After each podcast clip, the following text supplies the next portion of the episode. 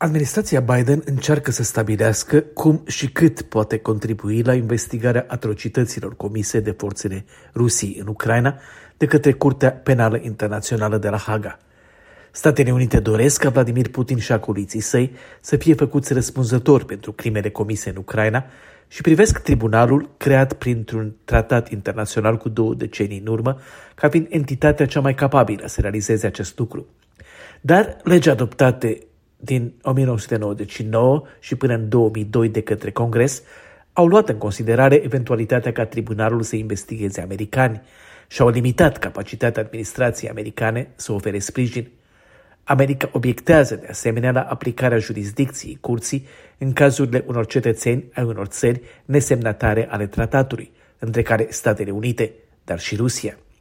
Până acum, eforturile americane se materializează în documentarea crimelor comise ca și informațiilor din care reiese că violențele împotriva civililor ucrainieni sunt premeditate, o parte a planului Kremlinului.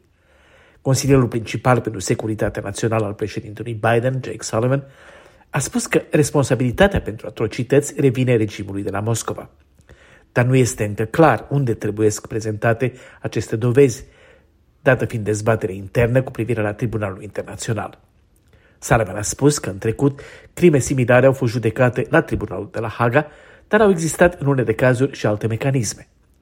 Dar dacă în trecut Consiliul de Securitate a ajutat la crearea unor tribunale internaționale pentru conflicte ca cel din Rwanda sau fostă Iugoslavie, Rusia se poate opune prin veto unui tribunal pentru Ucraina.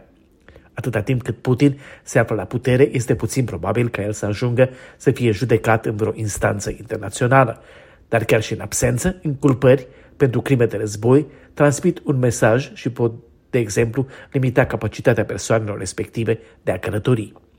Sunt țări, între care Germania, care au legi care acopere crime de război și crime împotriva umanității comise pe întreg globul.